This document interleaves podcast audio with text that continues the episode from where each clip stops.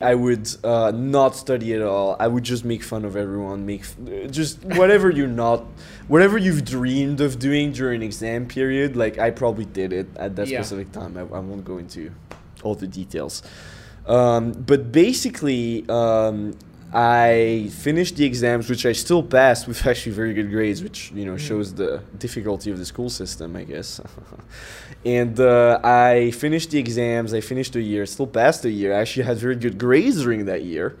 And sure enough, um, the end, the right after the exam, I go to the principal's office, and I'm like, and no one knew this, so my parents didn't know it. No one Wow. knew it.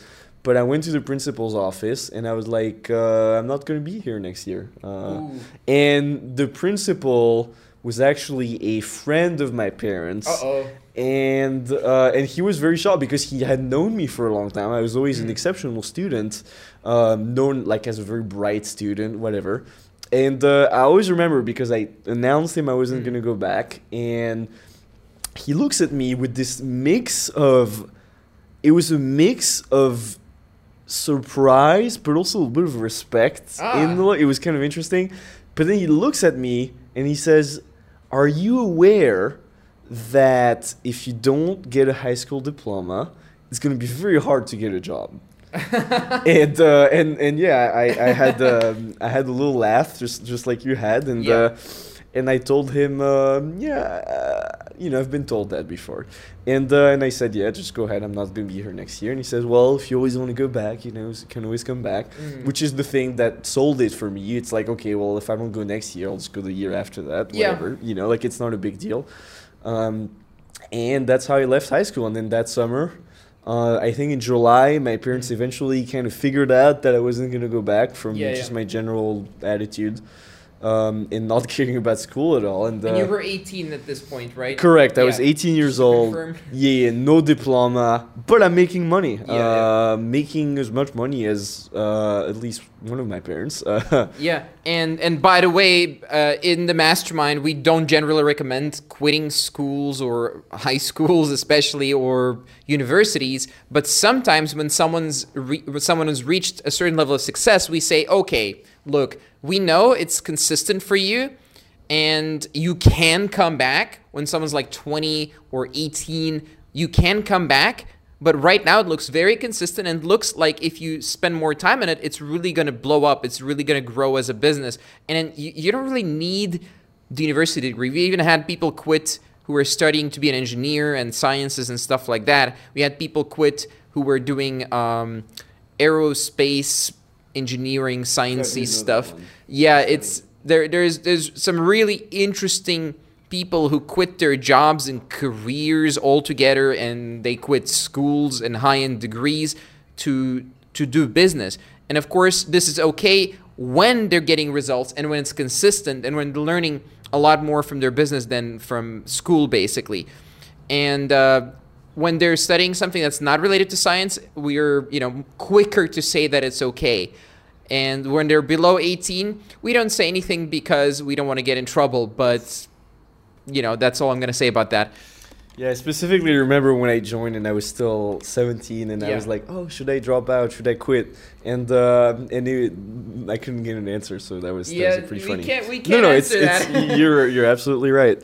Uh, but it, it's actually funny you mentioned that because I remember actually around December, I think when I just turned 18, December 2015, when I just turned 18, I remember there was this group of D, uh, DBH at the time Mm-hmm. members who were talking about renting a villa in the south of Spain together. That was like the big Oh. talk. I don't know if you remember that, but I remember it very specifically. A couple members, and among these members were the three members who were making money, who had joined at the same time as Yeah. I did.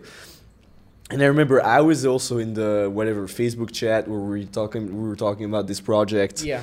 Um, and yeah, so I remember considering quitting high school. I was like, I don't care. Like, even if I'm making no money, I'm gonna find a way. And that was very stupid. And ever, e- eventually, I wised up. And when I so when I dropped out, there was a, a lot of. It wasn't like some small decision that I made. It was a very calculated decision uh, with a very clear risk reward analysis. And the analysis was that I was making um, eight to ten thousand dollars a mm-hmm. month, which frankly is probably as much as I would have ever made in any career that I mm-hmm. could have go- gotten after finishing high school and doing maybe five to seven years of college. Mm-hmm. And I was already making that. Yeah. Right. And sure, there was more risk involved, but at the same time, if you do the analysis, if you do the actual analysis, seven years, actually more, eight mm-hmm. years, because finishing high school plus college, to get a job that would make me the same amount mm-hmm. as I was getting. Plus, it would have been a job, so more taxes because Yeah. you can't deduct anything. So overall, um, it was a very simple decision. O- It, it mm-hmm. was a no-brainer because uh, I was earning around seventy-five to hundred dollars an hour. If I, I was I wasn't working hourly, but if you sort of put Yeah, my income on an hourly basis, I was making that. And so going to school forty hours a week, I mean, I'll let you do the math. You know, Yeah. it, it was pretty expensive. Uh, Opportunity cost. oppor- yeah. The opportunity cost was huge, so I, I decided I was going to quit. And also, it's not like someone can take away those skills because if you learn a high end skill that you can never learn by going to college or university or anywhere almost, then those skills are with you for life. If you learn sales, that skill is with you for life. As long as you maintain it, of course. Sometimes you have to relearn sales a little bit. But as any skill that's this high level and that's universally useful, you can use that stuff forever. And not everything is like that. There's a core set of skills like that that are forever, like making deals, closing sales, copywriting, and et cetera, et cetera. But once you learn those skills, it's pretty hard to be unsuccessful. It's pretty hard to go back to having a job. It's pretty hard to just be average after that. And honestly, there are skills out there that don't take a tremendous amount of time to learn. I guess we'll go into how you've learned copywriting soon. Uh, it did take Emmanuel a while, but not as long as you'd imagine to get his copywriting skills to world class level. But we'll discuss that in a few minutes.